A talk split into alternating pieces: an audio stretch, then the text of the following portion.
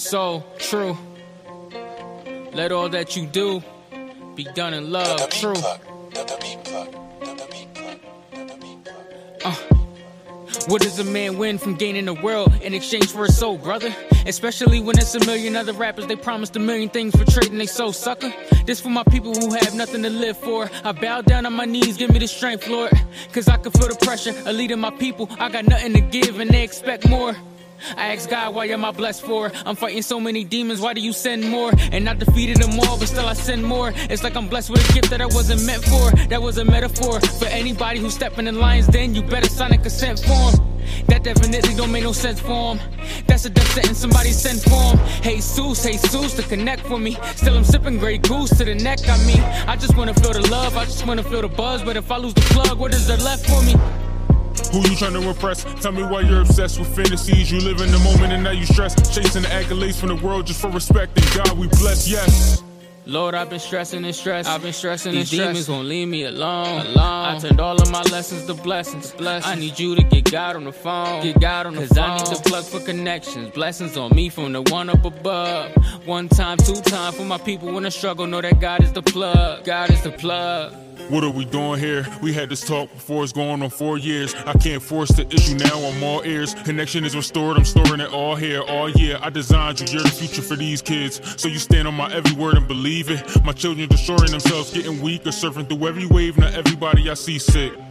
Lord, why am I still here? Been weaving off track for a minute, it's real here. Been praying for my city, there's nothing to build here. They handicaps the niggas living in wheelchairs. I don't trust nobody, feel like everything is a lie. Like everybody is watching me, hoping for my demise. Tell me how many ways can the devil be in disguise? Cause every dream I'm looking my killer right in the eyes. Come take a shot, come take a shot. I look to the left, there's Hennessy on the rocks. I look the opposite way, then he let off a shot. You gon' die one way or another, like it or not. My soul is not for sale, you never take me alive. Cause what I stand for is much bigger than pride. So before you kill my energy with your negative vibes, I gotta seek and divide while I reach for the sky. The plug. The plug.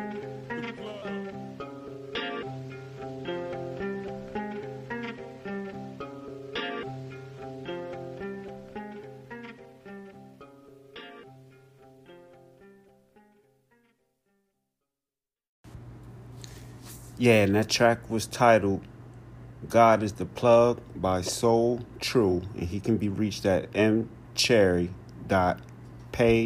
at gmail.com. What up, what up, what up, what up? Y'all know who it is. It's Cousin Rick in the house. This is the Close Your Ears podcast. And today I have a very, very special guest and why it's very very special. Uh, if y'all listened last episode, I was telling talking about um, how vital this Clubhouse app is. So this is one of the not one of this is the first interview I locked in just just from networking on the um, Clubhouse app. And who I have with me is Steven Kuhn. Khan. Excuse me, sorry. That's right. Steven Kuhn. Steven yeah. Kuhn. Uh, Steven is an author. Um, he's a business consultant. He's a co-founder of Humble Alpha Concept Trainings. Um, he's a U.S. Army combat vet, vet veteran, excuse me. And so, like I said, you know, we we gonna sit down. We're gonna pick his brain a little bit. He's gonna he's gonna drop the jewels that he's experienced, that he's willing to share. And you know what I mean. We y'all know how we do. We just gonna chop it up. I'm a little I'm a little hyped because you know again it, he lives he resides in England, so it's just hype for me to be able to talking to somebody halfway across the world. It's just for me. I'm I'm I'm a little nerd like that. You know what I mean? So. Yeah, I, I get it. I get it. I'm actually I'm in Hungary right now, so. Oh, okay. Um, even further, even further east, almost almost all the way to Russia. We we, we border on Ukraine, so we're pretty far away. Okay.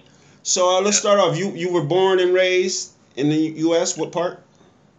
I was I was born in Harrisburg, Pennsylvania, right up right up your alley. Same same uh, zip code as uh, same postal code. What is the telephone number? Seven one seven. That's what. Yeah, when I sent yeah, you yeah. my phone number, you said, "Oh, you in Central PA." I was like, "Yeah, bro." That's yeah, dope. I was born in, in, in, Harrisburg, and then we moved around a little bit, um, and you know, all around Pennsylvania, stayed there. And I left when I was 18 to go to the army. Sorry, 19 wanted to go in the army and I never went back. I just I, I went to the military, um, uh, went to boot camp at Fort Knox, Kentucky. Went to Germany, spent eight years in Germany. Went to Iraq, got back from Iraq, and just stayed in Germany. And then uh, moved around the last 27 years since I got out. And uh, yeah, it's my ninth country that I'm living in right now. But this time I have a wife and kids, so I'm probably sticking around for a while. Probably have to stay put now, huh? Yeah, yeah, yeah. What, what, what made you? What led you into the army? If I can ask. Yeah, well, you're from Central Pennsylvania, right? Um, Right. You know, so it's it's. Uh, I, look, I was I was in a box. You know, I, I was uh, you know I grew up in a uh, basically in a mobile home. Uh, one of the houses we had um, was a mobile home, and you know I, I didn't like who I was, didn't like where I was going, didn't like anything about myself, and of course because that's what I thought about myself, that's what everybody else thought about me. And I knew that I couldn't, even at that young age, I knew that I was stuck in a rut or a box, or you know, people had a picture of me that I had to change, and I couldn't do it there. So I literally, when I was eight years old, I said, "I'm leaving as soon as I can," and it was just, I'm going in the military. That was the I easiest way, right?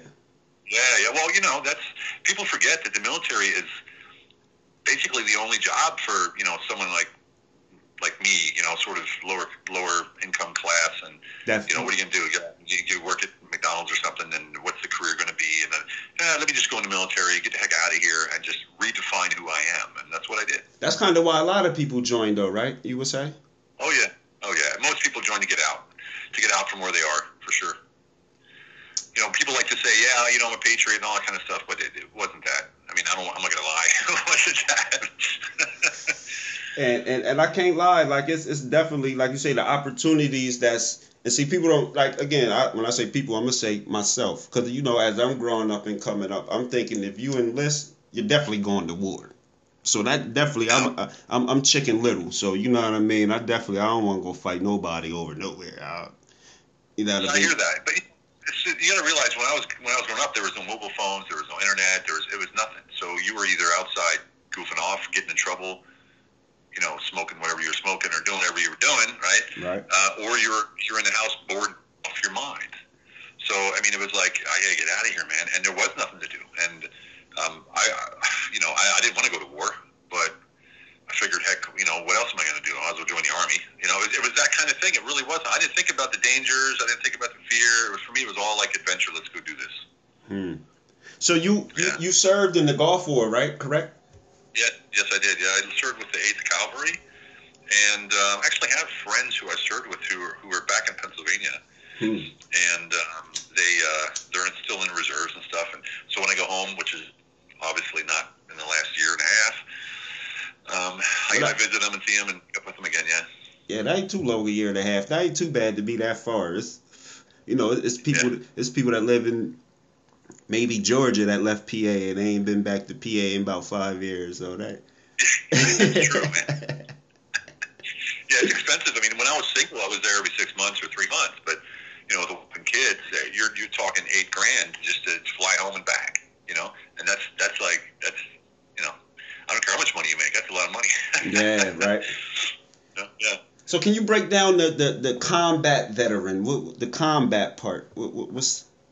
Exactly? Combat, well, you know, there's a, there, you know, sometimes uh, that's a moniker that people use to um, show that they were actually in a firefight in Oh, okay. war.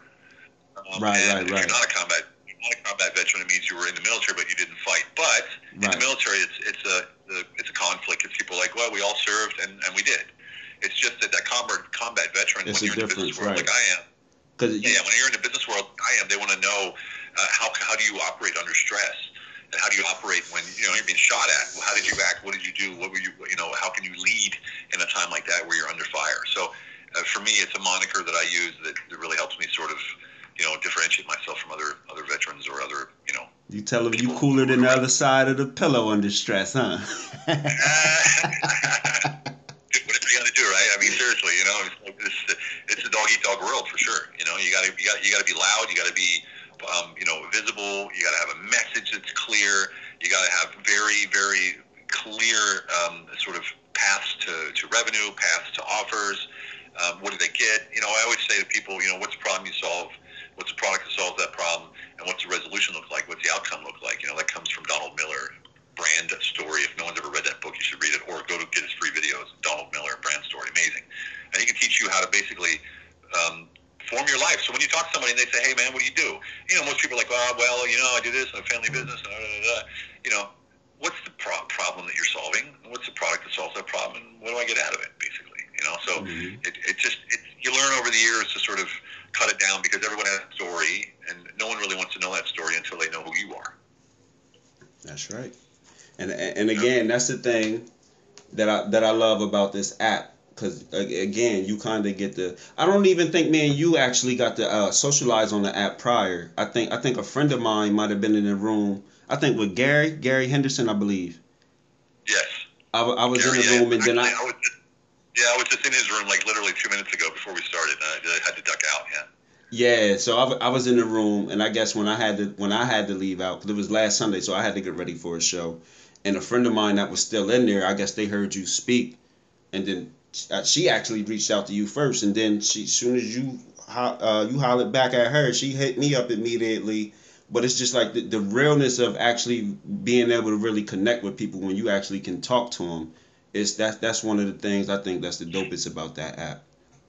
It, it's I, look. I don't even know how to act. You know, I'm, I'm in there seven, eight hour day. Uh, it's uh, you know on uh, every Monday to Friday there's a show from 5:30 Eastern, from five five o'clock Eastern until 10 Eastern with Glenn Lundy called uh, Breakfast with Millionaires, and um, eh, I'm, I'm on the panel, or so I'm on the one of the moderators. And man, you have like Grant Cardone coming in there, and you have I mean James Daymond John, and I, yesterday there was this comedian in there. I forget what her name was, like the the number one black comedian in America. Um, she was going off, man. and It was amazing, and you're just sitting there going, "This can't be." I mean, I can talk to them like, "Hey, how you doing, Gary?" And they just talk right, Right. back to you. So it's like Right. it's a direct access, but it, it's not going to stay like that forever. I promise you. Um, it'll change when it gets saturated, there's less than a million people on there right now. Mm. So yeah, to be on there now is very special. And, and, and I've had you know I've had deals come through there. I've had offers come through there. I'm probably on 15, 20 podcasts just since Monday. Um, you know, scheduled. It's it's amazing. Yes, it is. Sorry, so we, there's a big sorry. There, there's a big uh, artist uh, uh, um, um, you know population on there as well. I met this guy named uh, Kumazi, and uh, he's um, he worked with everybody. He worked with you know Ja- um, Jamie Foxx and uh, you know you know um, all the all the famous rappers and uh, soul singers and stuff. Mhm. And he's he's an ex ex ex football player, and his dad is General Kumasi, and I mean like this dude is just just badass. But he's in a place, you know what I mean? It's like, dude, I want it's my turn, man. He's been helping everybody all these years and stuff. So I just hooked up with him on the app. I said, dude, I love your story. Let's talk. So um, we started talking, and I love this guy, you know. And I was like, look, let me help you then. So I started, you know, giving him some tips. I gave him my book for free, gave him the audio book for free, hooked him up, and now I just introduced him to somebody who is an amazing guy. Um, I don't know if you've ever heard of him or not, but uh, his name is um, uh, uh, what's his name? Daryl Stinson. You know Daryl Stinson? Not He's, that, uh, not off he's top. yeah, he's an ex-football player who uh, who does like um, you know he he, he works with because he was a he was a football player you know NFL I think and uh, you know he got into drug he, he hurt his knee got into drugs and all that kind of stuff and had to recover. Now he helps other sports people who really don't know what to what what to do anymore. After to get in line. So Okay. yeah I met him on the app and I said dude I, I got a guy you got to meet. You know you got to meet Kumazi so that's what I did and we sort of hooked each other up.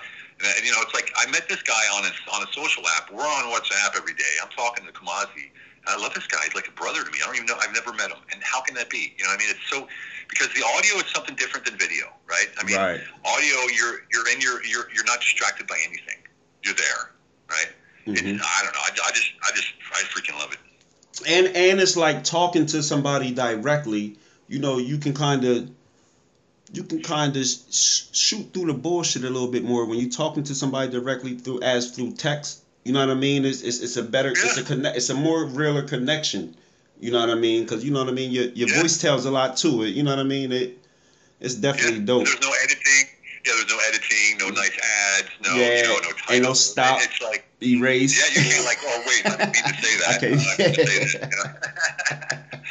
so yeah, no, it's awesome. Yeah, and, and see that another thing I want to shout out though that I, I try to tell because I'm a small fish. I, I'm I'm only uh this would be my 16th episode of my podcast, so I'm just starting out.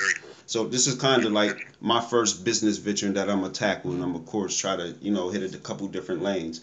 But I always try to tell people that like when you on these apps like this, whether even if it's Facebook, like if you're in a situation where you're communicating with somebody, especially so like I said, somebody like you, you're a little bit more established for where I'm at in my business stint. So it's like some people would be intimidated or afraid to talk to you know guys like you on the app, and I'm like, man, you got you got to holler at them because at the end of the day, a lot of these people on their app, of course, yeah, they they want to push their thing, but what people don't realize is like in the entrepreneurship or the business side, there's a lot of genuine people that want to help the next person grow it. You know what I mean? Whether it's yeah. mentoring or you know what I mean, just give them a little pointers or whatever. So you you can't never be gun shy or you know what I mean. You you just got to go ahead. Well, you know, it's like I say, if you don't take your chance, someone else will. Yep. You know, and, and it's as simple as that. I mean, I've seen deals get financed on there. I mean, there was a woman on there who was in the Shark Tank room I was in, um, and she talked about her lemonade that she was making, and you know, and it was such an emotional story that all the sharks bought. They bought fifteen thousand dollars worth of lemonade. Just, just they didn't finance her business. They bought her product. Right. You know, it's like, and that was on the spot. You know, so and, and live. So it, it that's the kind of thing that happens. And I got to tell you, you know, everybody's people. Some people they say on the app, like a guy told me, very, very, very, very big guy. He's like, hey Steve, I love what you're doing. He said it live. Drop me a drop me a message. Drop him a message. It was five days ago, so I haven't looked at it yet or answered it. But I'm not worried about it. You know, it's like whatever. So you know, you got to try your luck. I mean, just keep going. I mean, look, I'm not, you know, I'm not anybody like Grant Cardone stuff, but I know all those guys right. because of the business and for for for so, for so many years, or know of most of them, or know know a lot of them. And so I have a fortunate. I'm fortunate. I live in Hungary. I'm away from the shine and the and the you know the can't whatever it is all they have over there. But I have because of my businesses that I have. I'm I'm, I'm well connected in that area, which is very cool. I mean, look, back in the day, back probably starting over 11 years ago, I left society. Put it that way. Um, I moved to Hungary to a small village. We live there's a village with 2,000 people here. Got a wow. nice house. Yeah, I got two kids. I, I wanted to get away from all that that I was doing, and what I was doing was you um, what we call in the cut. yeah, yeah. There you go. There you go. And so, like, look, I mean, you know, I don't talk about this much, but I think it'll add some relevance to why I'm here by myself with my wife and kids now. Is because I was Mick Jagger's bodyguard. You know, it was only three weeks, but I was Mick oh, Jagger's bodyguard. Shit. I worked for I worked for Andrea Bocelli, um, who's the, a tenor in Italy, who's the, the most successful tenor in the world. He's like our generation's Pavarotti. And Olivia Newton-John, you may not know who that is, but the movie Grease, like the blonde woman from the movie Grease, I worked, I worked with her and brought her company to Europe. I worked in politics, uh, a, a, a NASDAQ uh, um, joint venture between a NASDAQ and a, and a British listed company. Uh, you know, 3,500 employees. We had 87 locations in nine countries. I did all that stuff, right? And now mm-hmm. I'm just this dude right? Now I'm just this dude, and I love it. It's just I'm just hanging out, you know, and I make enough money to live. I'm not killing it, um, but I'm doing, you know, really uh, good enough. Put it that way. I'm doing good enough. and, and, you know? and, and, we just gotta rewind that real quick. Okay. Cause I ain't gonna lie. I might not have known nobody you named so far as long as you've been on this on this podcast. That's cool. Yeah, I'm old. That's why. No, no, no. but but you know who I do know? Who? Mick Jagger. I know who the hell that is. Yeah. You yeah, was his was you was his bodyguard. They trusted you with Mick Jagger's life. Yep, and um, it was uh, well, I was in Berlin, and at Berlin, Germany. I had three cocktail bars in the nightclub in Berlin, Germany. I would, you know, it was when I was living there, and I heard on the radio that, made, that the Stones were coming, and I also heard at the very end of the radio, uh, the the radio announcement, they said. Um, his bodyguard staying in London because he hurt his back on stage. And I was like, well, shit, I'm to go there and be his bodyguard. So because I had restaurants and bars, I knew all of the restaurant and bar owners, hotel owners, the staffs, and all. I knew them all because they, I, I always had a uh, special night for anybody in the service industry that came and drank for half price. So I knew everybody. And uh, I found out where he was staying, and I went there and hung out in the lobby until he came down from his room with a bunch of other people on the first day. And I walked up to him and I said, "Hey, Mick Jagger, I'm your new bodyguard. He said, what? I said, well, your bodyguard, your bodyguard stayed in, in the UK, and I'm your new bodyguard. And he's like, who sent you? And I said, I sent me. I'm an American. I'm a veteran. I can handle, you know, weapons, and uh, I, know, I know how to keep you safe. And he's like, okay, talk to talk to TJ or what was his name? JC. JC was talk talk to JC. And so I went to JC, this big dude. He was like the, the head of whatever. And uh, he said, look, I got one question for you you look legit, but if you answer this question right, you get the job. I was like, okay. He goes, do you know where to get the best German sausage. And I said, I sure do. Um, yeah, I'm- I'm not kidding you. And I said, I sure do. And he said, All right, you're hired. How's four? How's 400 bucks a day? And I was like, Shit. Holy shit! I was like in Mick Jagger's bodyguard. You know, that's how it happened. I'm not kidding. I just walked up to Holy him. shit! You know. Dang. So what? but, you know, go ahead. I was gonna say. So where do you get the best German sausage? Oh. You're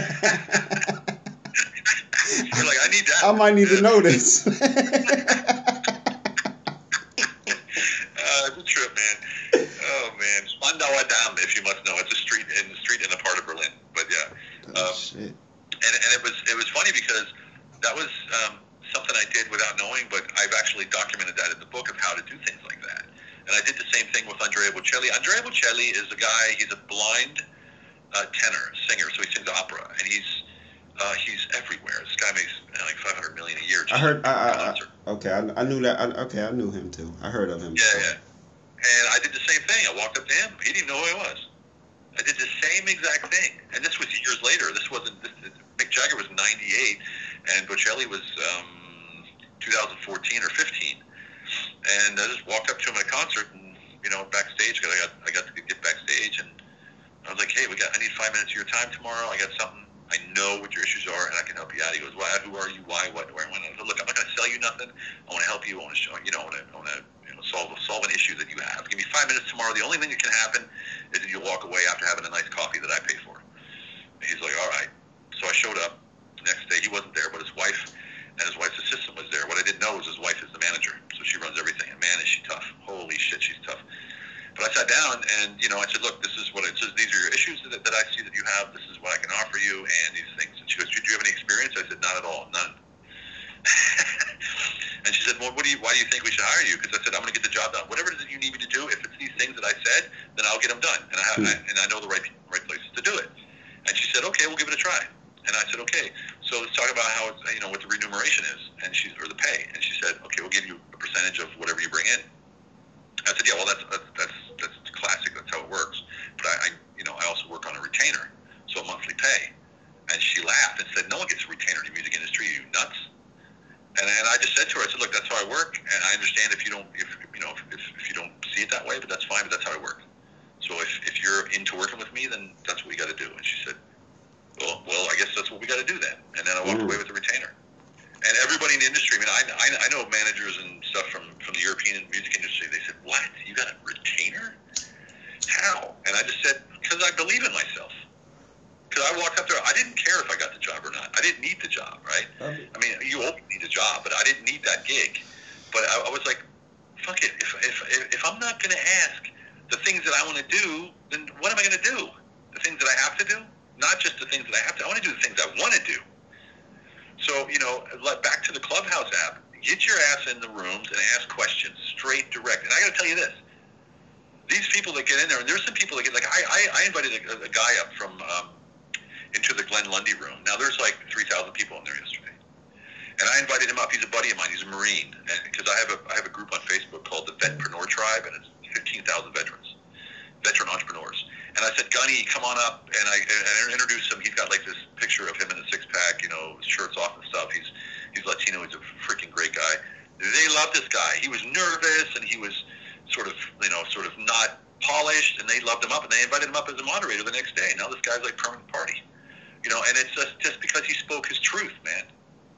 You know, he spoke his truth, and and that's what it's all about. As long as you're authentic, you're not trying to be some goofball or be someone you're not. Just be who you are. And if you're not happy with who you are, say that you're not happy with who you are. And I promise you, people will say, "Hey, man, drop me a line. I'm gonna help you out."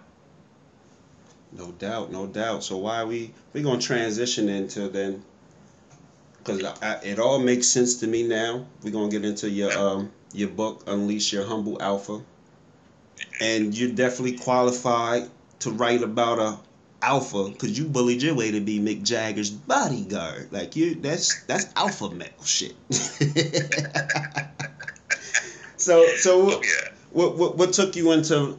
Is that your first book that you wrote?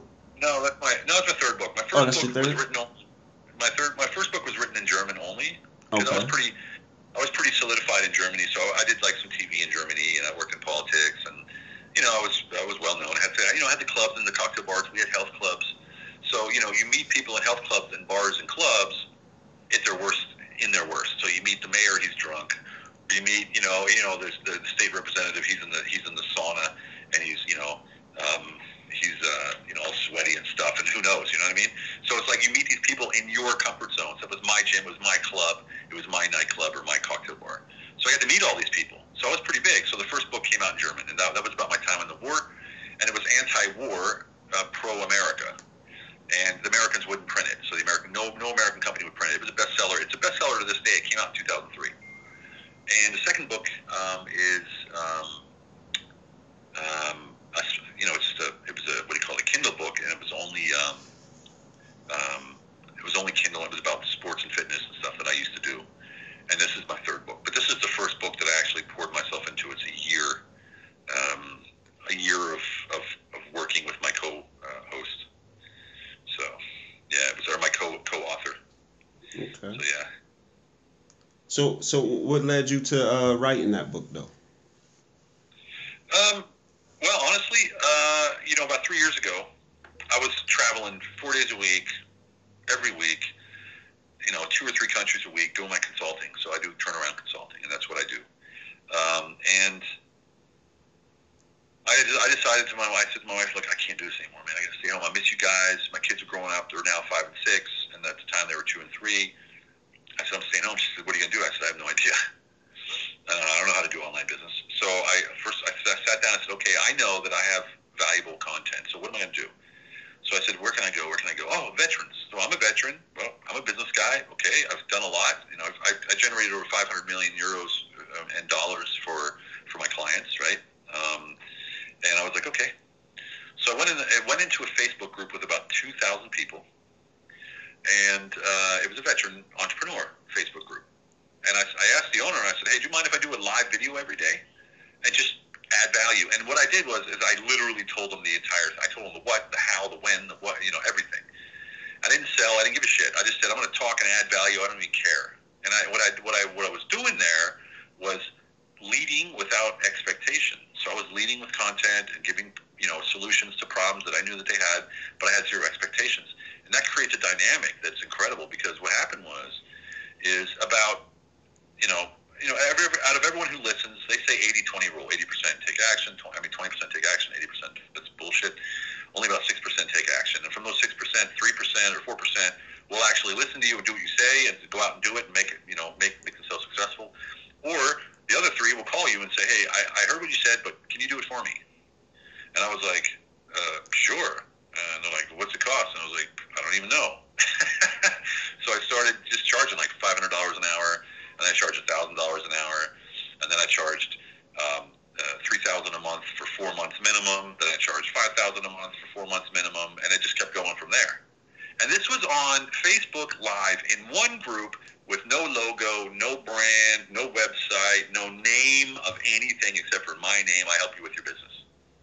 And so in three months, I made 100K. And I was like, damn.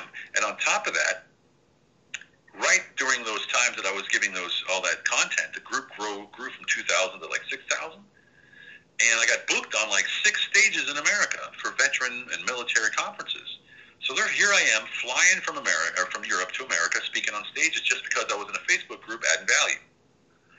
And so after we got to about 10,000 people in that group, the guy said, who owned the group, said, look, man, everybody thinks this is your group. Why don't you just take it? So I took it over. And now I own the group. We got 15,000 veterans in there. We have a paid group of veterans. They pay $49 a month, and they get to see me and my partner four times a week. Uh, uh, sorry, four times a month uh, once a week, and we break them up into squads where they have their own meetings as well. And man, we're buying companies, selling companies, fixing businesses, doing Facebook ads. I mean, it's crazy. It's it's amazing how, how it all worked out. And it all started with zero budget and zero overhead. So anybody who's out there wants to start a business, man, they all you really need to find your niche. Like who are you talking to? And what's their problem? For real. Like what's their real problem? Not a problem you think they have, but a problem that they know they have what is it that they really, really need that you can provide a solution to? And here's the key point. You don't have to have all the answers. When someone asks me a question I don't know, I said, you know what, that's a great question. Let me get back, let me, let me get with my team and my partners. I'm going to find an answer for you better than you've ever had before. You, you, you, you know, you cool with that? Yeah, let's go. Okay, boom. So as long as you can show up wholly and fully for that person in front of you or the, the whole crowd in front of you with no preconceived, preconceived notions or cookie cutter solutions and no expectations, focusing on the only thing that you control. And that's the intention of adding value by solving problems. You're going to win every time. Focus on the intention, not on the outcome. And that's an alpha mentality, right? You have to have that. Yeah, yeah, it's the alpha mentality. But but but remember, the the humble part is that all these things on the outside, all these titles, and the whole point about humble alpha is this: the humble alpha. We we start with your identity. Who are you really? If you talk to somebody, you're getting an argument. They're like, "Hey man, do you know who I am? You don't mess with me." And you're like, "No, who are you? I'm the the boss, the CEO, the major, whatever." And I, I would say, well, you know, actually, that's not who you are. That's what you do. Who are you? And they're like, what do you mean, man? like, what are you talking about? And so most people don't know. So if anybody out there listening, don't worry. There's less than you know less than five percent of people know actually who they are and can articulate it. And so we find yeah we, we, we have the book and in the book there's a story in each chapter. Then there's the lesson from the story. Then there's exact steps, and I mean exact steps of exactly how to extract it from yourself. Then we move on to purpose. So your purpose, um, you know, everybody hates that word. I know it's like overused, but purpose is more like a spiritual positioning. Like, what, what am I about? You know what I mean? Like, why am I here on this planet? And what, why do I matter? Right? So we help you find that, and that crystallizes much easier when you know who you are because it's aligned. It has to be aligned. And once your purpose and your certainty are, I mean, sorry, your purpose and your identity are aligned, it creates certainty. And certainty is magic because when you're certain that something's happening, you don't have to worry about how it's going to happen. So all of that forethought and all the worry and all that, it just falls away. And so then comes the titles and the positions because your identity and your purpose fulfill those positions and those titles to amplify to the people that need to see you. So that's what the book is about. It's, a, it's owning your presence in life and becoming the epic leader you're meant to be. And leadership is on the freaking inside. It's not the structures, the titles, the nice degrees, and all this crap. You know, it's not that. Anyone who says they're a leader because they're qualified doesn't doesn't know what a leader is. Um, and, and that's my personal opinion, and I and I'll say that to anybody. So leadership doesn't mean you're rich. A leadership doesn't mean you have the biggest mouth. That's not who the uh, a leader is. A leader is someone who knows themselves and how they can have impact on the world around them and on their world, because that's the only impact you can really have. You know, I, I have people coming up to me and saying like, you know, global warming and uh, you know all this kind of stuff, and I'm like, look, let me ask you a question. Like, what? I said, do you recycle? Do you, do you recycle all your garbage? They're like, uh, well, no, it's not mandatory. I'm like, oh, okay, okay. so yeah, you know what I'm saying? Like by example, if you're going to talk to me about something and you're not doing it, then then please step aside, right? So until you get yourself straight, it's really tough to be a leader. It's really tough to tell people how to live or what to do or how to be successful if you're not yourself. Now, look, I'm not Grant Cardone or anything like that, but I make enough money, you know, and I've lived a life that has a track record of uh, of accomplishments over and over and over again, and they're all in the book for everyone to to read. Now, this is not a, a, a, um, um, what do you call it, a, a how-to book. You know what I mean?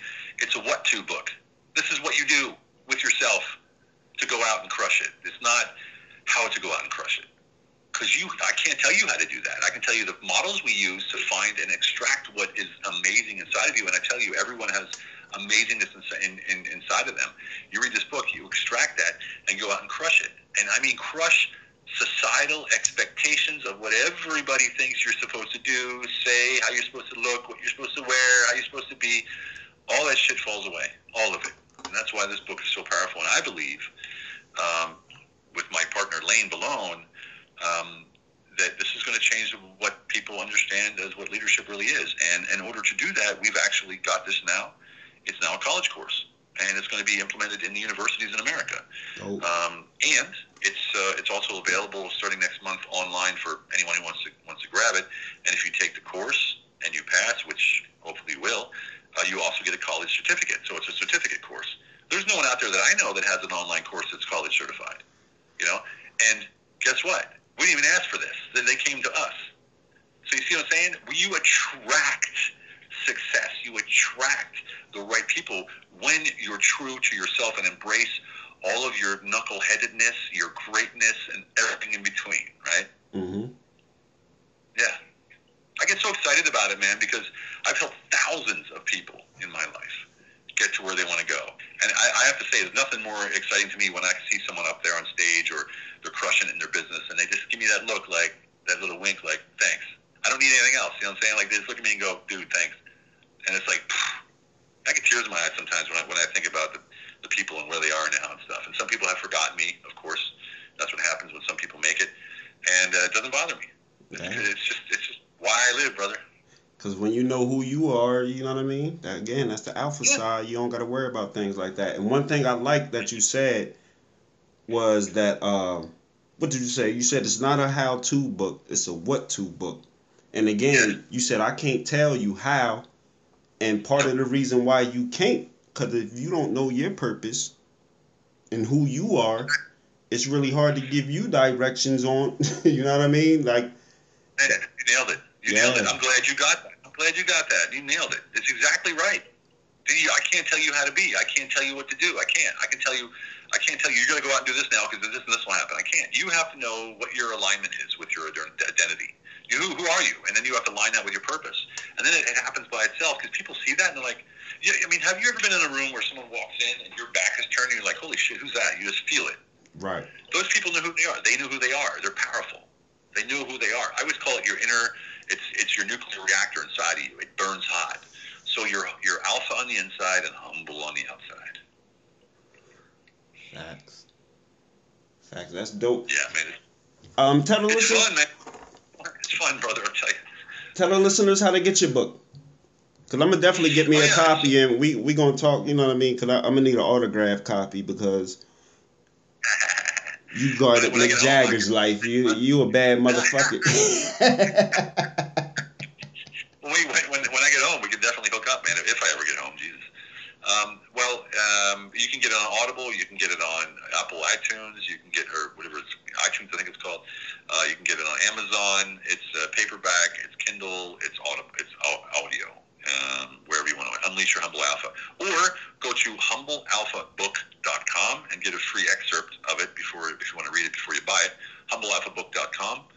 Uh, you can download an excerpt, read a little bit if you like it. Go out and grab yourself a copy. We really appreciate it.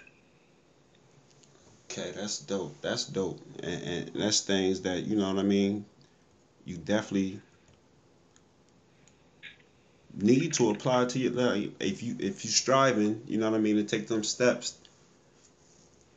Well, nothing's easy, man. You know, look, I'm 53 years old. I'm 53 years old, and you know, I started working less three years ago.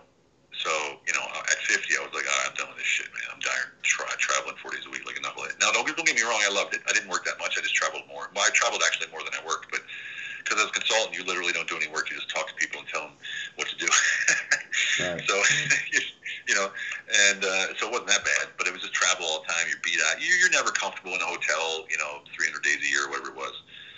Um, and it took me a long time to get out of that because you have to get out of your own way and realize that more work doesn't mean more money, and more work doesn't mean more success. It, it doesn't. And I have to tell you that if I look at the gross earnings that I had before, of course, millions, you know, it was different then. But the net earnings, they're, they're pretty close because I have zero overhead. I don't have ten thousand dollars worth of cost per month just for airplane, just, for plane tickets, and not, not not not to mention the food and the hotels and the cars and the gas and you know. So you know, I was probably spending at, my, at you know 10, 15 k a month just on travel. Dude, add that up. That's 150 k a year, 115 k a year, or something like that, 120, 130 k a year Yeah. just on travel. And so now I don't have that anymore. So I, I, I make that much more. So you see what I'm saying? It's like it's not the gross that matters; it's what's in, what ends up in your pocket. Facts. That's why that's why entrepreneurship's so beautiful, man. You can form your own life. Yeah. So um, I want I want to get a little bit back into uh, you know, kind of you living in the cut. So that that was. I I, I would assume. It would be because how you break it down, kind of a business move. Also smart, you know what I mean. Cut the costs on things, and I, and I guess that's. I guess your own personal of you know what I mean. Whatever reasons you have that you know what I mean. Well, I know be out me. of society. Well, I, I I know me, and I'm a I'm a distractor. Like I love people. Mm-hmm. So and I and I lived in the city, and we lived in Budapest for a while downtown. And our neighbor was like this famous drummer, and the other guy was a famous piano player. They were all, all, all in my apartment building, and I was sick of apartments too, by the way. And I, I was always like, "Hey man, what's going on? And My wife's like, "Can you stay home and come on?" You know. so you know, uh, I, I know me. So I figured if I move in the middle of nowhere and no one knows me, then, I, then no one can talk to me. So um, I, I literally, I, I literally stay here and do my job and. work. Kind of just need a break. Yeah, you know, I, I don't mind at all. I don't mind at all. That's dope. You you do your own farming out there and all that. One, one, one second. I'm sorry, my daughter's here. What's up? I want my chocolate. I don't know where it is. It's all that. Okay, I'm on a, I'm on a call right now, baby. Go ask mommy. But mommy's just, mommy's doing he, she, she's jam. Okay, well, go tell her because I'm on, I'm on the phone right now. Okay, you can get it in a minute. Okay, you get it in a minute. Okay. All right. Sorry about that. What was the question? That's all right. Uh, what was I saying? Uh, what was I saying? I don't know. I get the Yeah, it doesn't. I, I, I get off track real easy. Blow it, bro. Yeah, uh, doesn't matter. Yeah. So, um, you were talking about li- living in the stick and doing my or in the cut. Sorry. Yeah, the cut. That's the cut. Not No, I was thinking of- ask, I was asking about uh, do you do your own farming out there? Oh no, I don't farm. But there's farms all around us. I mean, there's like chickens and all kinds of crap out here. Like our neighbors literally have chickens. Like in the morning, I hear a rooster, which gets on my nerves. But um, you know, it's here. Um, yeah, it's li- literally it's like there's nothing here, nothing. We have 2,000 people in this village, and they're all most of them are over 70 or 80 or something. So I'm the I'm the uh, the extrovert or the, the exotic, I guess you will. And then they, they I, I'm sure they appointed you head of security or something around there. Well, You know, these are old villages with old, older people that have been here forever and they've never moved. So we are not very well appreciated here. They think we're some kind of like rich, you know, you know, Mm. sort of idiot. Mm. idiot. Yeah, like like you know, the, my we have two kids in the school here, and my wife meets with the other wives, and they're always saying, "What's Steven do? He's never leaves the house except for go to the gym." And you know, and she's like, "I don't really know what he does. He's just on the phone all the time." And uh, so now there's like rumors, like I'm a I'm a money launderer, I'm in the mafia, and I mean just ridiculous. and, you know, and I was like, let him believe it. At leave us alone, you know. Um, and and I um I mean, I had an argument. Yeah, it's funny because I had an argument with a neighbor, and their dog was barking for like six hours straight. And finally, went over. I said, "Please do something with your dog." And she's like, and the husband and wife were like, "It's a dog. It's gonna bark." And I was like, "Huh? Okay. If I take a stereo and turn it on and point it right in your direction, that's a stereo. It's gonna it's gonna be a stereo, right? Or Can can we stop this game?" And then there was some guy standing there, some random dude, you know, you know, stepped up to me, and I'm a, you know, I have PTSD, so that's also one of the reasons why I moved into the country because the stress of traffic and everything always makes me a little bit antsy. mm. So uh, he stepped up on me, and that just triggered something in me, and I got a little bit, you know, loud, I guess you could say. okay. they called the cops. Yeah, they called the cops. You know, the cops came, or the cop. There's only one cop here. He's not even a cop. He's like a constable. And he came and he's like, um, okay. He looked at me. I'm 6'4", 240. Yeah. And um, he- he's like, um, okay. And they called my wife and said, like, hey, uh, we're standing in front of your husband. Is he dangerous? and she said, no, but he's a, he's a war veteran. Yeah, He's got yeah. PTSD. Now, don't agitate him. you don't dangerous. agitate him. You dangerous. Yeah. And, and listen, Don't for the agitate. listeners, listen, because you heard the stat he throw out there. He's 6'4", about 240. So, you know, I, I seen his Instagram pictures and everything. He definitely looked like you would trust your life in his hands. He, he, he you know what I mean? He, he look no better. fit. You say you 53?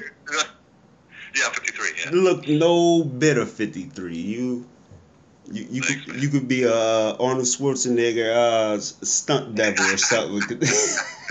you definitely in shape. Oh, you you definitely healthy. I can tell you eating right. You know what I mean?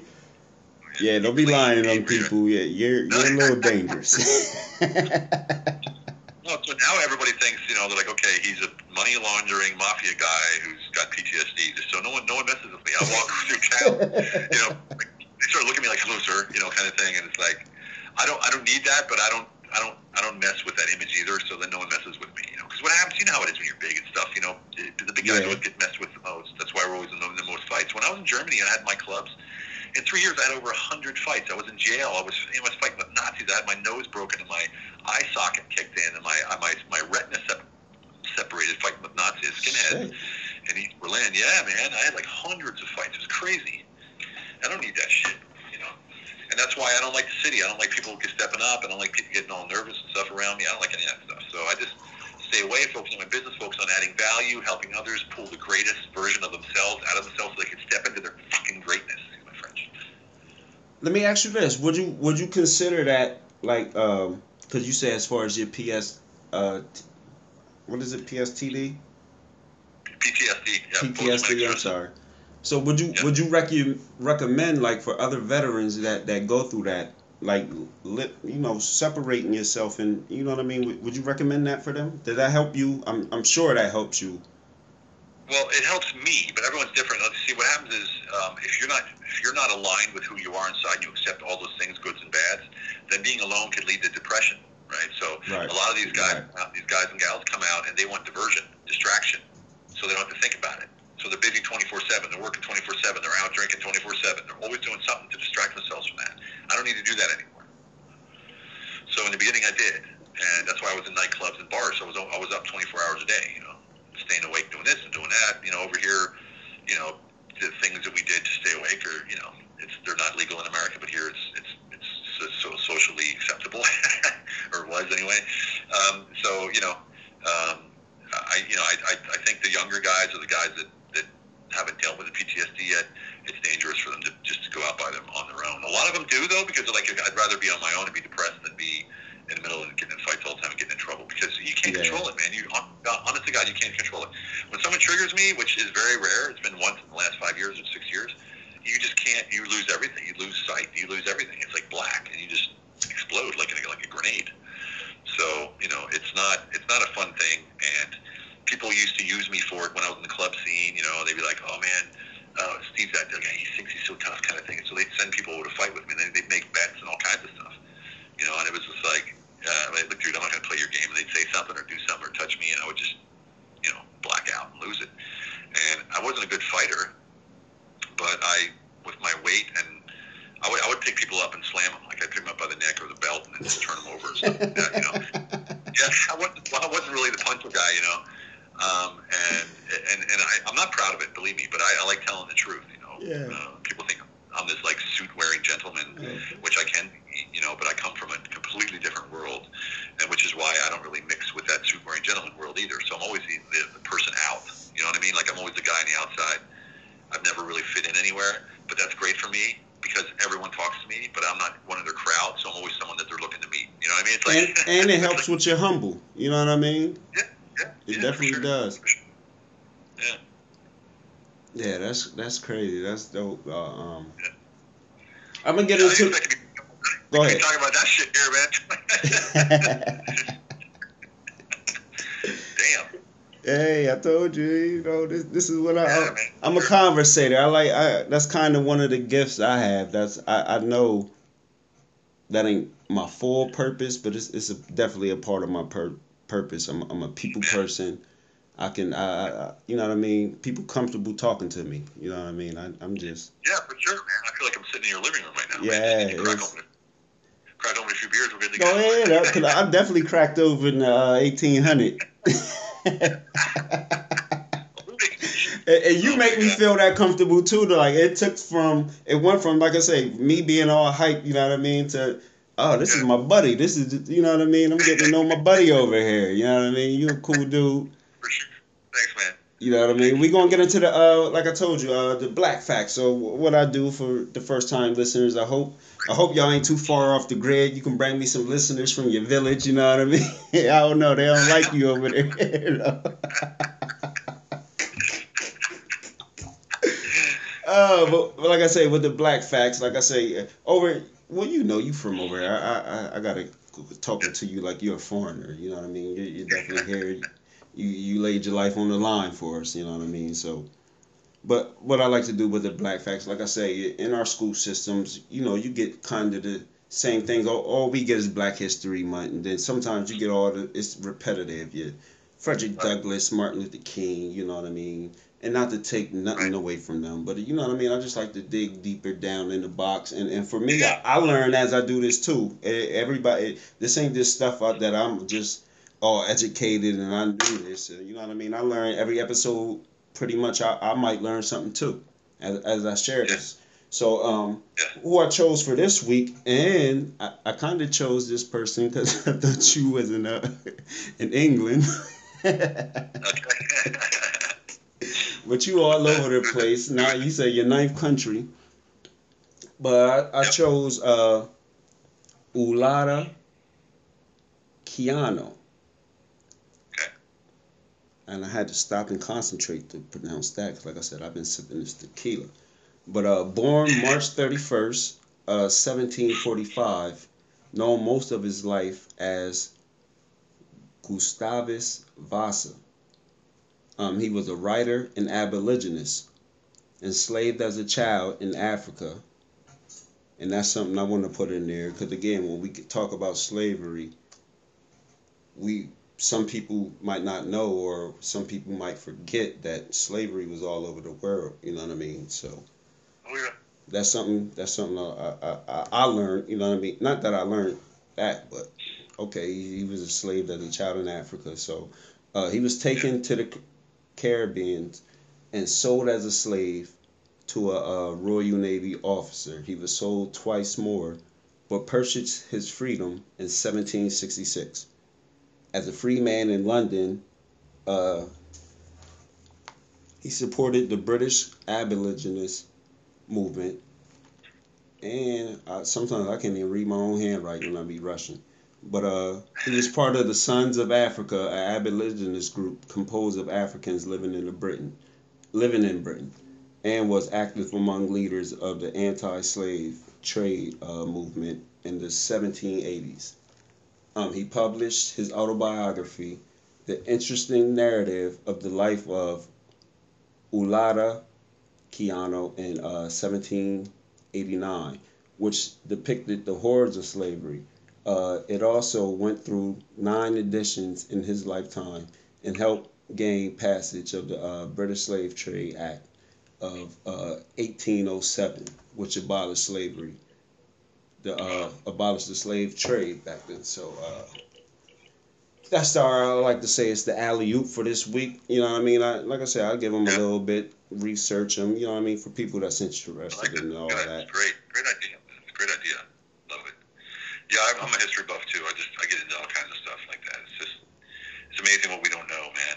Amazing what I mean what we're not taught. It's, it's crazy. But the funny thing is, uh, you, the more you learn, the less you know because you learn about him. Now you got to know his whole. And now, now you know nothing about him.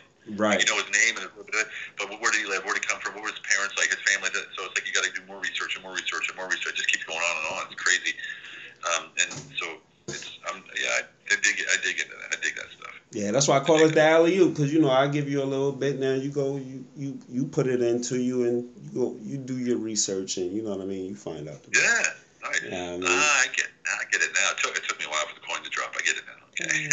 Yeah, I mean, that's dope. You're a history buff. I live with my uncle. My uncle was a history buff, and I, I love, I love talking about history because again, you got to understand the history to understand what's going on today and everything. So yeah, because it just repeats itself. That's for damn sure. For sure, so you definitely got to know. But that was this week's black fact for this week. You know what I mean? We sitting here kicking it with. What, what was your rank in the army? Sergeant Sergeant? Okay, we sitting here with Sergeant Cone. Kuhn. Yeah, there you go. Haven't heard that in a long time, man.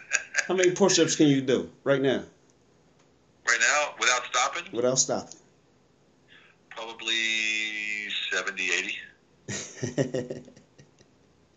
I might be, I might be able to arm wrestle you. I don't know. I might be able to do about 70, 80. Little skinny old me. Yeah, well, that's the hard part. I mean, you like the skinny guys and the guys, the short guys. And the yeah, we "Ah, get we don't got got way too easy, man." I don't got 240 to lift up all them times. You know. Yeah, exactly. That's the point. I mean, Jesus. When, when, if, if I do 70 push-ups in a row right now, my arm's going to explode. I mean, that lactic acid builds up inside. And Yeah. It's, oh, man.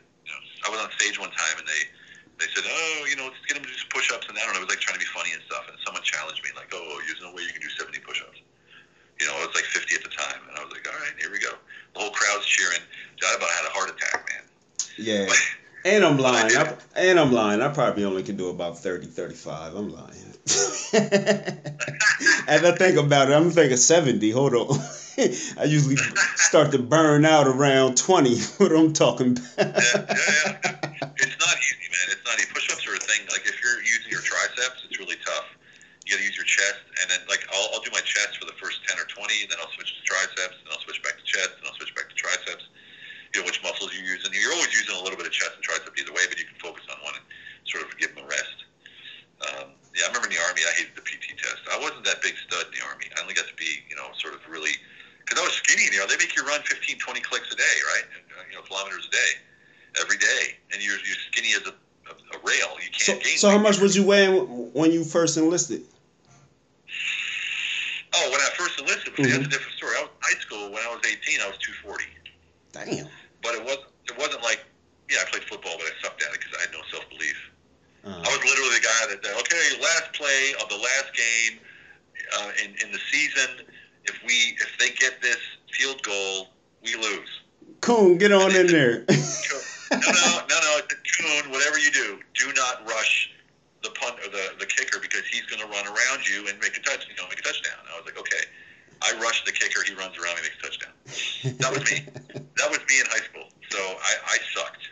Like I sucked. I sucked at sports. I was super bad, and it was only because I had no belief, no, no one, no one to lead me, no one to show me, you know, what it meant to be that way. It was just the coaches didn't like me because I was, you know, sort of a wimp. I was this big. I, mean, I was like baby Huey, you know, like you know, kind of feeling kind of guy. You know, I didn't have any belief. Hmm. And then, um, and then, you know, except one time, the coach took my face mask and was twisting around and cussing me out. I just, I just clocked him with my body like I tackled him. and he was like, he's like, holy shit! If that's what it takes, man. then I, I I've need been looking for that all year. exactly. And but you know, I, I even back then I didn't like doing it out of anger. I wanted to do it out of skill. You know what I mean? And it was just yeah, it was it was a horrible time in my life. I'll tell you. I mean, I was I was committed. I was looking at suicide when I was in high school. Man, that's how bad it was. Especially Mm. because where I went to high school, um, um, I think in one year, in a three month period, like six of the kids committed suicide. Like it was like a chain reaction. And you know, you see all these kids. Uh, you're a kid too, and every- everyone goes to their funerals. Everybody's crying. There's like a big deal about it. You're thinking like, damn, man. You know, if I kill myself, maybe I'll get all that attention. You know, honestly, that's how you think. That's how I was thinking back then. It was crazy, dude. Damn. It was crazy. Crazy times, man. Huh. Crazy times. Yeah. Sorry, I didn't mean to bring that. I didn't mean to bring the Oh, mood it's down. cool. Like I say, th- this is we be just be kicking it, man. We talking, we get to know each other. It's no judgment zone over here. You know what I mean? Yeah. I just Yeah, want to. yeah. I thank you. I appreciate you for coming through and, and you know what I mean, kicking it with me. Uh, definitely, definitely, people get out there, get that book. It, it's. I'm definitely going. Like I said, I'm gonna get my copy. But if you listen to this conversation, you you already know you you real real recognize real. It's- I know that's a great read. Um, before we get up out of here though, one thing I like to do is the um it's the quick tip. That's how I end out the show usually. Um, it's just something that you a little advice you would like to throw at people. I know you got plenty. This would be easy for you because I'm sure you got tons of advice you can throw at people. Um, Who's your audience? Like, what, what's your, your your typical audience? Is it are they entrepreneurs? Are they business owners? Are they you know employees? What's what, what's your audience? 'Cause I Um, can give a better tip. See, this is the thing. We gonna go with the. Uh, that's cool to go with the business or the entrepreneur tip, cause I'm actually in the entrepreneur gen- genre right now. Okay. But how my analytics is broken down, I I it ain't that deep right now uh, that I know Okay. specifically as as as so far as that. But I'm definitely again the purpose of my podcast is for you know to to help the businesses, the entrepreneurs, and all that. So definitely, if if you want to go ahead and throw that that that tip out there. Sure. Sure. You know, I I've you know I consult um, um, veterans every day. Uh, you know, for my group, I've consulted I don't know two, three hundred, four hundred veterans in the last three years, and I think they're all small business owners. And then I talk to their wives, and then their buddies call me. You know, this kind of stuff. And the one thing I would see is that they don't see the forest for the trees, so they're so close to the business that they don't see the opportunities they have. So I always say, get outside help. That doesn't mean hire a consultant. That just says ask somebody who's been there and done that. The biggest advice I can ask you is if you want to get somewhere and you know somebody who's been there and done that, just ask them, hey man, I'm here, having a little trouble. Can you help me out? Me a part, a few tips. What can I do? That's number one. Number number two is people think that you have to use every single piece of technology that exists. You don't have to do Facebook ads. You don't have to do Facebook. You don't have to do Instagram. You don't have to do Twitter and Tinder and all these other whatever they're called. Um, you know, you don't have to do all of those apps. Choose your message for your demographic. So, who are you serving? Who is it? What's their problem? Solve it. That's your message, pretty much, right? And then take that message and put it on. Like for instance, if you want to if you want to reach people over 50, the biggest platform for people over 50 was Facebook. I don't know if it's like that anymore. Matter of fact, the fastest growing demographic on Facebook last year was over 60. Mm-hmm. So when you know these things, you're like, okay, that's what my audience is. Well, then I got to go to Facebook. It doesn't. You don't need to go to Instagram because you know people over 60. I almost said grandma, but I'm, I'm 53, so I got to be careful. you know, people over 60 aren't. Uh, people over 60 aren't going to be on Instagram, right? They're not going to be on Instagram. They're not going to be on what's that one? Click or Twitch, whatever that one is. TikTok. That one that everyone. TikTok, yeah, you know, they don't, they, no one's on it. See, I don't even know what the name is. I mean, you know what I mean? Like, that's how far out I am. So, you know, choose your audience. Uh, choose your demographic, choose your audience, solve their problem with a, a solution, and that solution can be anything. There's people make millions of dollars. Like this one guy, Morty, on on on um, Clubhouse, he invented um, a Jewish star for the top of the Christmas tree, just on for his own. Some friends bought. it. Guy sold 500,000 units for Christmas. Like it was just something he did in his garage. You know, it's like you never know what's going to pop. You never know what's going to pop. But if you have a solution uh, for an issue that you know that people have, then you can serve them. Simple as that. Yeah. No doubt, no doubt. But again, I, I, yeah, I think I think a big one is this, especially for for like I'm thinking back to PA right now and how everybody acts in PA and shit, where I'm from and stuff, and you know, I feel like we're we're well, actually, this is the truth, is that we're so everything that's going on around us. And that, that, that takes us away from who we really are. It takes us away from our true power. It takes us takes us away from the belief in ourselves, man. I mean, who gives a shit what people think about you? Right. Who gives a shit what people think you should do, what you should be, how you should dress, how you should look? Who cares? If you're happy, you can find, I mean, if you find your identity and your purpose, if you find out who you really are and what you stand for, none of that matters. And, and all of a sudden, a third, a half of your day is suddenly freed up because you don't have these thoughts anymore about what's he thinking, why is he looking at me, why is she doing that, what's going on. You don't think about that anymore. So free yourself, man, and just free yourself from all that outside bullshit. It's say, oh no, everything on the outside is a distraction. The true power is on the inside. Simple as that. Simple as that. And the quick tip I'm gonna throw out there is be humble, and ain't nothing wrong with being alpha. This is the Close Your Ears podcast. This is Steve Kuhn.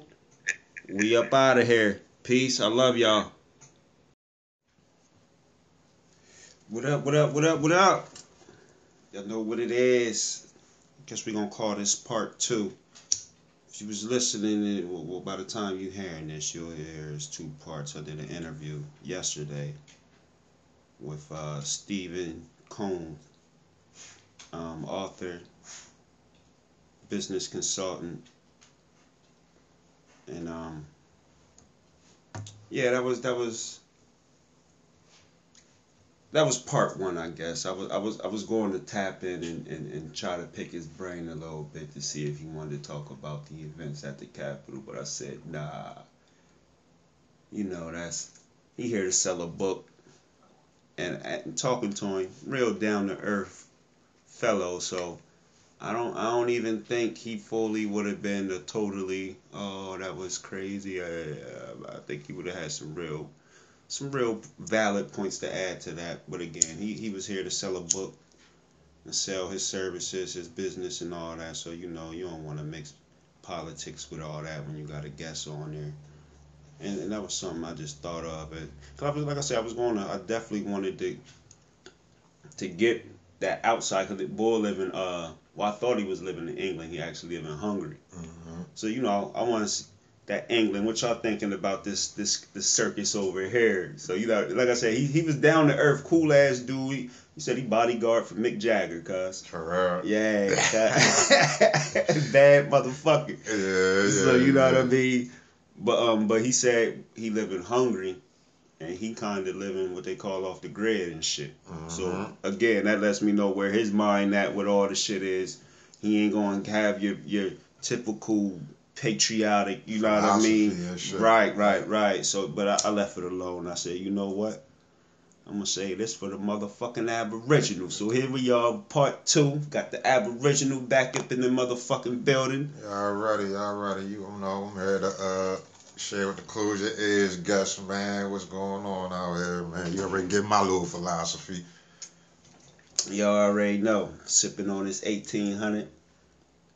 So again, and like I said, it was, it was kind of the whole shit with the Capitol. hmm I almost said, you know what? I'm gonna just let that circus slide. We just gonna do this show, and you know what I mean. But then I'm like, yo, I gotta talk about it. Ain't no way in hell. It I wouldn't be right if you didn't. it. Yeah, Yeah. because like I, it's like you said, like just having a platform and all that shit and all this shit going on. Like you said, you got to speak on it. Definitely. And see, one part that I know where we found me and Aboriginal found this shit funny at is is cause again, when we got to talking about the debates, hmm me and Cuz is like, are y'all listening to what the fuck this nigga just said? Y'all was so focused on he's racist. He won't denounce white supremacy. Do you see why he wouldn't denounce, like I was saying, his gang? Like, uh, and again, it's funny. Everybody acts so surprised. Everybody was so shocked. But again, he said this to y'all face, and y'all was so tied up in the hate of just hating him because he's racist that you don't even listen to what the man telling you when he telling you January. He told y'all at the debate January 6th is coming. If I lose, this is why I'm not going to abide by losing because y'all doing X, Y, and Z, and since y'all doing X, Y, I ain't going nowhere. And it's so crazy because, cause like you said, it's it's the part of not paying attention that's getting us right now. You know what I mean? To where we were so stuck on on just uh, the election and all that, the focus on the election part of, of that vote and shit that was going on at that time. And Trump was already on it because where he was already about to throw a whole wrench in the game that these motherfuckers didn't see. And it was the outright showing what he showed us on TV because that your damn government is corrupt. The whole goddamn thing is corrupt, and I'm gonna show y'all right on this damn television, cause How corrupt, how corrupt it is, cause and if y'all couldn't see it, cause it's just like, like you said, uh, uh, the double-edged sword of white people being able to get away with that shit that went down. You know I mean? And, and the government knew they were going to do it, cause they were like, it was already like the date was set up and everything. I didn't even really start paying attention to it myself until a little bit later on, to where like he he damn near set, like Trump is so much of a genius, cause oh man, like The evil genius. I don't even know. genius, cause I don't even know if we can fully call him evil. man, But he's definitely evil genius status, you know what I mean? Cause and like I said, y'all y'all y'all y'all so caught up in the hype, y'all caught up in the media, the, the, and, and y'all let them paint the picture for y'all. Granted, Mhm. okay, he's a racist again. Like I say, a racist that can openly, you know, show his racist sides, I can fuck with him. But Trump know Trump know about loopholes cause that these people don't know about cause when it comes to this law and shit like that cause it's like the shit that these motherfuckers did cause that Trump set them up to do it's all the way quote unquote in the right cause the word cause if your government is corrupt cause the people can overthrow this bitch. And that's another thing Yeah, I, I want to put in when they say he incited because he's smart. Yeah, cause See, he knew Yeah. he knew who he was talking to. And Mhm. again, they again they, they they've been they've been again the whole white supremacy thing. They they've been in cahoots forever. forever. So they know how Forever, each other roll. They know certain things to say to trigger you. So Mhm. when you go back and listen to that speech, he didn't tell them niggas to go. He told them to go down there and march and peacefully protest. He said that. So that's Mm-hmm. kind of why you know the media's p- painting this picture. Why didn't they go arrest his ass then? Cause the people always got a right to do what they do, cause to that government shit to where, cause we could overthrow your ass at any given fucking time we feel like it if we don't agree with this shit. And especially if we think some corruption's going on up in there, we can overthrow it. And- but the black people, they don't want no parts of that fight. The That white people, yeah, white people want that smoke. Black people don't want that smoke to At overthrow all. this government, cuz Because they, they, they, They think it's Stockholm in- syndrome. they think Stockholm it's we. syndrome. They think we, we, We, we, we. part of that shit. We. Where they want to play we, we, we. Like we got a goddamn I say, say this so shit. and what's going on in this joint where we don't uh, appoint no governors, judges, or any of this shit. It ain't no we we. Shut up and get the bags. But, nigga, ain't no but, we. but them white people know it's we we when it comes to that type of shit and fighting this. And see, and they will use us to play we we with them. And we ain't got this is not our nation. This is they shit. They will they got uh, like cause they know what they're doing and Trump's the right motherfucker for it. And this is why I'm all I, like cause I hope they tear this bitch up. Like tear it up. Like fuck North and South start fighting again. You know what I mean? But just for for us that's smart, black people, stay out of it. Like let them let them do what they And- do, and, and that's what I couldn't get. I'm like, hold on. So let me break this down. Cause you know, a couple. I made a couple. Deal, and when I make these posts, I try to, I try to say it in in, in its simplest form. Cause Mhm. sometimes motherfuckers get to want to use all these big words and political terms and shit. I break it down simple. hmm The same government that is oppressing us. We was just marching all summer for Breonna Taylor, Ahmaud, George. You know what I mean? We did all this protesting and marching, protesting against the government because the government is letting us just get slaughtered like pigs. That's a fact. We all know this.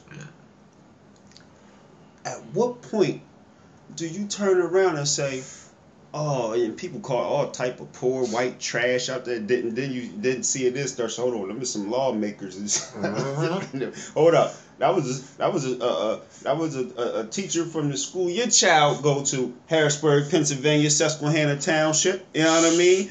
And, they was all type of port, and then they started breaking the hood. But why do you get mad at anybody that's attacking your enemy, your oppressor? For regardless, we may and see again, we don't understand why they protesting or whatever because we're below citizenship. The shit we fighting for is, is again below level of the shit they fight. They on the level saying we don't like this, and we again the American right, as y'all say.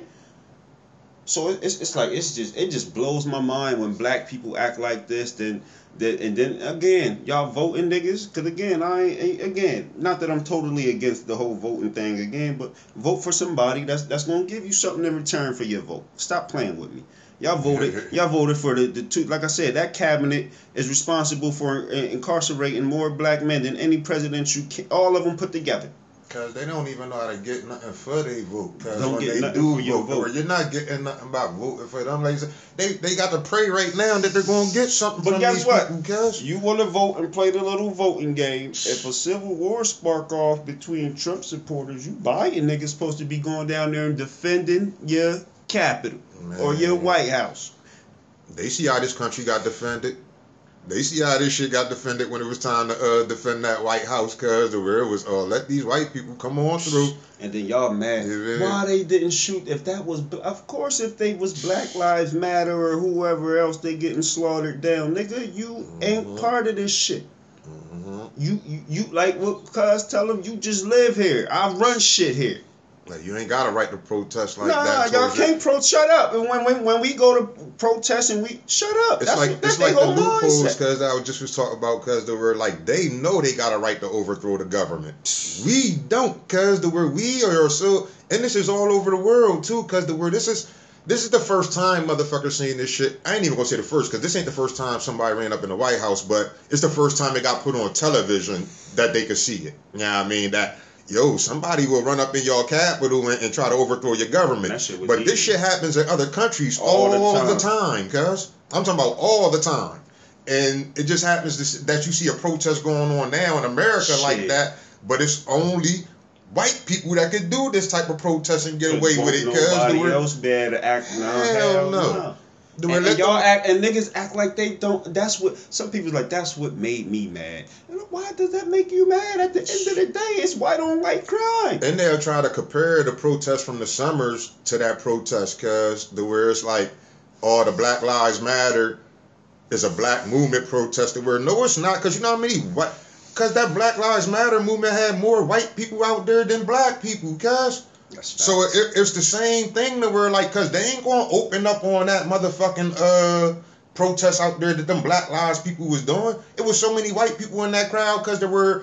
It's damn near like a a, a gray area again. The word, cause we're not gonna just outright treat y'all like how we'll treat them uh people in Ferguson when they got to ride in about a real black issue hmm a real black issue because it's going to be done by black people. You're not going to see white people getting into this fight, cuz, for a black issue. You might get some that that know the truth, that whole I come from black people and I'm going to join y'all in that fight. hmm But them are the ones that really look at humanity and see that, man, we're all one. We're All one, right? Them ones that got that philosophy because that I don't, like, my whiteness is different than their blackness and all that shit. And they're going to play like high class, lower class, and all that type of shit. Their philosophies don't match ours, cuz, and we can't seem to fathom that, cuz.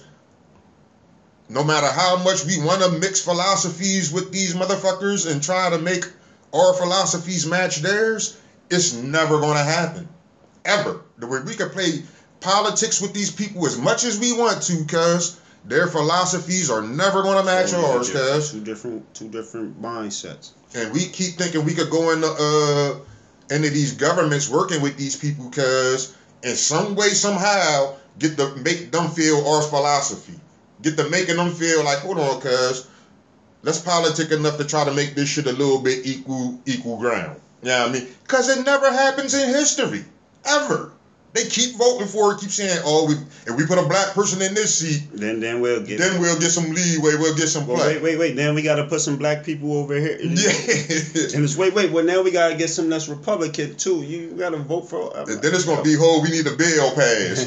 then now, even though you got the person in the seat, now we got to get the bill passed to back it the fuck up. The word like, cause y'all don't then when it's time for that, then it's gonna be the Republicans wouldn't sign off on, on the bill. The word they're opposing it, so we can't even make the shit happen no more. And And like I said, the, it, when I would say, you know, Obama ain't really do nothing for. us. oh my God, I'm on. We on Clubhouse, right? Mhm. Mother, I, I said, I asked the people, I said, what have Obama did for us? Now, majority definitely did say, honestly, nah, he ain't do nothing for it. But one nigga gonna say, one thing he did for me was he gave me confidence.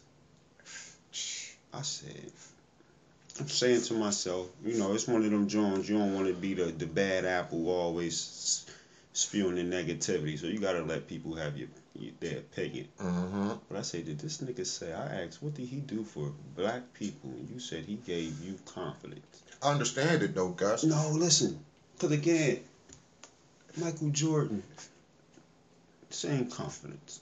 A little different. A little I'm gonna tell you why, cause, break cause that as down, a, how? cause as a black child, we got taught our whole life, cuz That we'll never see a black president. right, cuz Now I get that. Right. I get that, but And we never but, seen it. But then when you know these motherfuckers picked the president, it's a so it ain't it ain't thing, like cuz. we said we really, you know what I mean? Yeah, we voted, played the game, Because it's but again, we psychological gotta thing know. what they did with Obama all around the world to try to make America So when seem you know like that, I wasn't can't, I can't cuz. say. So you had no confidence before 2008. No, they didn't. yeah, they didn't, cuz. Where he gave them inspiration to like, yeah, we can have a black president around here. You can at least say air. Then at least you had confidence since '84. Man, they ain't had it since they been voting. And he gave them the little confidence that, oh yeah, it done changed because now we could get black presidents. Yeah, I mean, but if you don't know about none of this shit that happened before this shit because of how he really got appointed to like- where he didn't get selected. But, but like I was saying though, right? So again, when we talk Obama and what he did for us, Mm-hmm. number one excuse is the Republicans. They had the House or the Senate or whatever, so they was blocking everything. Of all the bills and shit. That that that he he ain't he ain't attempt nothing and they block it. They just giving you the excuse on, you know, their fu- future. I, they read his mind. You know, I guess they had a meeting or they talked about that shit in the cut or something. Mhm. Uh, but that's the that's the excuse they throw out there is that the, the, the you know the House and the Senate they they they, they would have blocked anything, even though he did shit for the gays and all that shit, Right, which right, the right. Republicans don't rock with. So I'm like, okay, so why the Fuck are y'all mad? These white motherfuckers ran to the House and the Senate ready to. They was ready to zip tie and gag the motherfuckers. And it's me because it was a it was a few things that went on because in our country that we wasn't paying attention to because a few days before all this shit happened. You know what I mean? What was that? that shit that went down in Georgia with that uh that other uh Senate race. Yeah, I mean, where you, you you coming up with a whole nother election because that's just some special shit going on like now. that was. It seemed like that was the nail on the coffin. Once Yeah, they they won, they won that shit down there in Georgia. And this is why that date was set up that he was telling them about Waiting to see about the results. January 6th. The where once all if y- y'all let this shit go down and, and y'all pass Wait. that joint, and I'm gonna show you how Oh. corrupt this shit is. Did he thought the exact date? Yeah. Oh, Hell yeah, he threw out the exact date because this is why it was all set up, my nigga. And he knew because he was telling them, like you said, because from the day of this debate, when they had when he had the shit before the election even went down, cuz when he was sitting there arguing with Biden on the shit. And he sat there told him, cause let me lose. I'ma show y'all. Fuck the dude. And it was sad they wasn't paying. No, they was. This is the worst. Is this? I want to ask them. Is this still the most worst debate ever? When you now that you seen January 6th came, and then you can say, "Oh shit." He said all this shit was gonna happen during the debate. Y'all was crying. This is the worst debate. It's just stupid. They're not talking about nothing. They're just insulting each. No, see y'all. You, I don't know what the fuck y'all be listening to out here, y'all. I really don't. People, I don't think we know how to comprehend, cuz. Comprehension. That's Yeah, comprehension. 'cause-. But see, it's, it's the brainwash thing, It- Mhm. and, and that's clearly what it Mhm. is. Where from from, and I'm gonna say it on a Sunday, from your religion Yes. to to your politics, and then your media is, is the mastermind behind all that. And, and like I say, it, it just gets me. Like I said, y'all claim we know what we fighting for, we oppressed, all this and that. I don't. I, I again, I can't begin to comprehend. Why? What are y'all upset about? They again, it's not like they were out there protesting anything negative towards black people. They Mhm. were simply saying, my president was cheated. The government is cheating in this election. Cause it's the same shit like that was going on during the Civil War for real. Cause where even when our peoples were slaves and shit, and these white people got to fighting each other about this country. Cause And and, we except they'll teach us cause that our people joined the war for uh to free themselves to be from being slaves and all that shit. Right. You know what I mean? But you had us fighting on both sides at the same time. on both sides, and, and, and that's what's crazy though. But see, those is different times. So Not really, it- not really, not but really. we was physically in a condition where it makes sense back then. You would probably fight with the North. You wouldn't back then.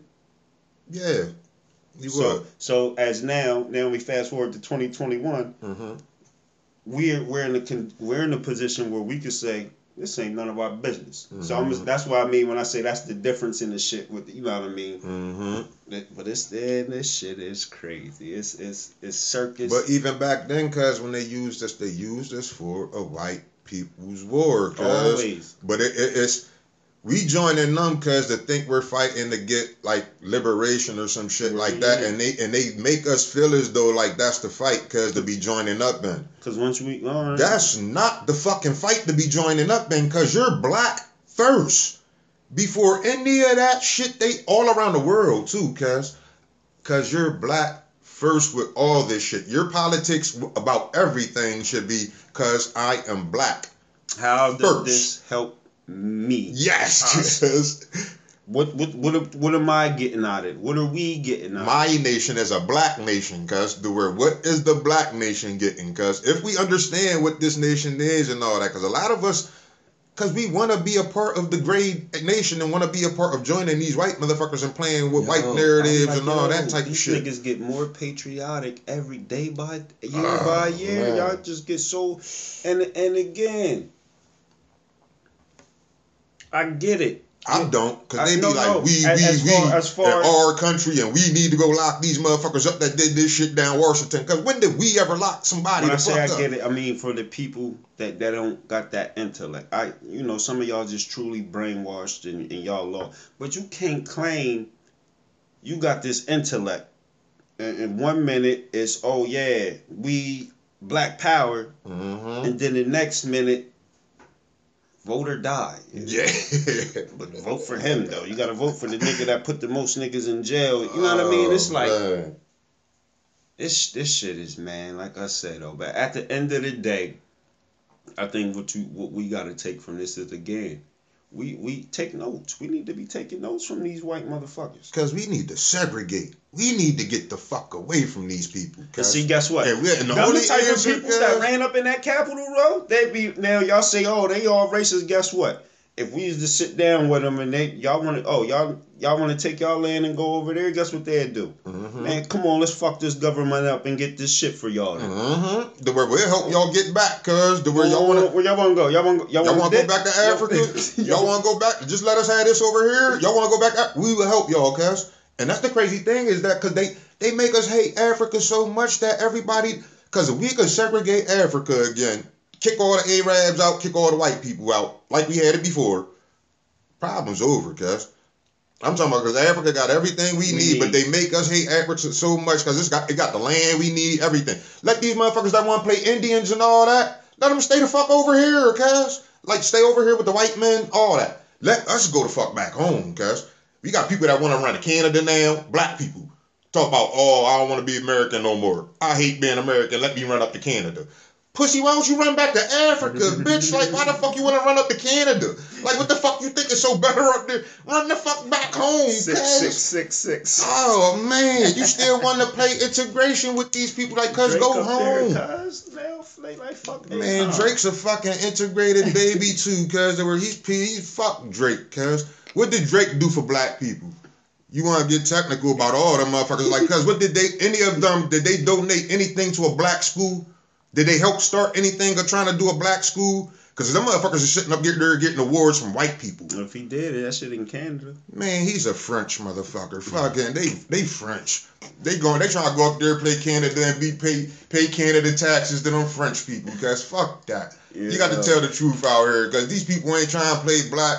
Fuck that. Cause ain't no gray area. Cause you either on the black side, cause or you gonna be on the motherfucking gray area side. Cause and the gray areas. For those that uh that is of that that shade though of, of, of so-called white people and do want to join the truth, we ain't discriminating against y'all cause the word but listen, this is the one thing about that though, cause y'all gonna have your own tribe. We just ain't gonna we ain't gonna be discriminative against y'all. We ain't discriminative people, cuz. Right. But any of that mixed belief shit that you got, cuz, if you believe in, in, in homosexuality but you're gay, guess what? I mean, but uh, but you're black.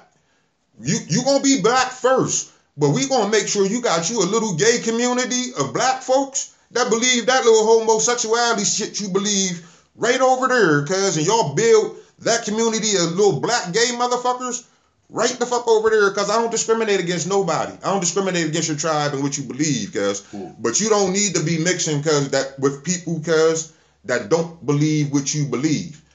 That if it's not equally yoked, keep that shit the fuck over there. Cause let us build on strictly black and black values and black values only. Cause and this is why I agree with people like the uh the Umars and all them to where cause I might not agree with your whole philosophy as far as what you may do for say as a person. You know what I mean? But as far as like building and the school and things like that and how you're gonna allow teachers and things into your building and, and able to teach your children, cause I'm not allowing nobody that's not on strictly black issues to teach my children nothing, cause because they're gonna teach them some fucking poison somewhere along the line. But that eh, how ironic though, right? So like I said, all debate was he's racist, he won't denounce white supremacy. Like I said, my my my reply to that was, well, who in in a, in a white in a, in a, in a country where it's built on white supremacy, who ain't racist? Man, tell these black motherfuckers to, to, to look, denounce their blackness. But now they No, mad. not, cause this is cause we gotta stop fucking asking, pointing these finger at these white people all the fucking time. Cause they're not gonna solve our fucking problems. But this is what we, this is what we get so used to doing with we these, argue with each other about who's gonna about save what us. they gonna do. Cause like you said, us. what they're gonna denounce. Why the fuck we think they gonna denounce something that we're like you say they supposed to love their whiteness. We better get the love in our blackness and, and like say But fuck yo. everything they talking about. They, they was sorry a teacher from here was up in that shit with them motherfuckers. Like, no, you worried about him denouncing white supremacy And, and, like- white supremacy teaching his kids. And, and white and, you, supremacy. and you salty. White supremacy loves him. Why would he denounce white supremacy? It makes no sense. But we want to. We want somebody that's white Yeah. to denounce white. Supre- How crazy does it sound, cuz? After January 6th, they won't ask that question no more. Man, you better not not being no stupid ass. See what white supremacy Man. do? And if you a black motherfucker trying to be an Amer- trying to love being American, you better get back to love being African, cause cause you wouldn't even begin to try to love being American, cause if you was love being an African, cause and that's our fucking problem. What's- we keep trying to love being fitting into American American holidays, trying to play like these white motherfuckers, trying to eat like them. You want to eat Chinese food, you want to eat fucking. French fries and And all this crazy, dickhead ass shit like these people when it's not our culture. then then you want to then then our people we want to play this okay we're gonna play this political game y'all don't even have the open mind like politics do to, to even be able to listen to things Yes. you don't even agree with things you don't even understand you know what I mean? It's Like that goes to the comprehension problem because the where we don't know what politics is supposed to produce. We just think politics is a lot. You, how many people hear you hear uh, of black people especially? Cause be like, cause oh, politics is some nut shit. I ain't getting None of that. none of that. And politics is the whole world, and Politics everything is life. in life. You know what I mean? It It's will be like, politics. This is how stupid we and, is and then, and again, shit. once cuz. you get it, certain things don't bother you. So you know what I mean. I don't really when y'all people that that that that be upset. You know what I mean? Y'all know I, I just be joking, and it's just funny to see that shit. Cause again, it, it's it's confusing to me. right, right. You know what I mean? But at the end of the day, think what you want to think, believe in what you want to believe in. But at the same time, understand them people was thinking what they wanted to think and believing in what they wanted to believe in.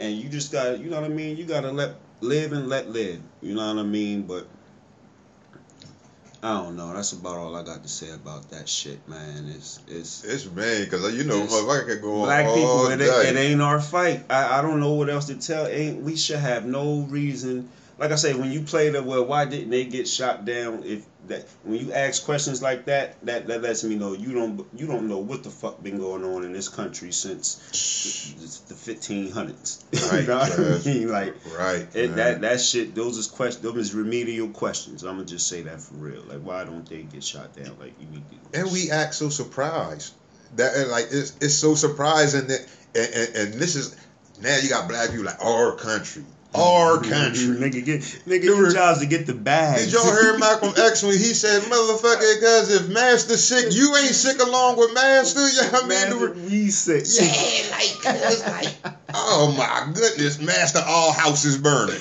yeah I mean they running up in our house now master this is our house now. When I say nigga get the bag, I don't mean Uh-huh. money. No, nigga. Get the bags. like open the Oh, door for me and get my bags. yeah. oh man, he said like like Yeah. you said, get that uh luggage, guys, Yeah, cause you just picking up the luggage in this shit, man. But thank Yeah. you. You. You might get a, Oh, a tip, you know what I mean? But we up out this bitch. It's the Close Your Ears podcast. Don't forget to subscribe, share, you know what I mean? All that good shit. It's the Aboriginal. You are ready, you are ready, man. We out of here. I'm cousin Ricky. Like I said, y'all already know the Black Facts. Definitely, definitely, definitely did the Black Facts with with with uh with Steven yesterday. He was like that was dope. You know what I mean? So we already did the Black Facts, the quick tips. Like I said, this is just part two. Y'all know we had to come through and talk about storming the Capitol. You, you know I couldn't talk about this with nobody other than the motherfucking Aboriginal. But we up out this motherfucker. Be safe.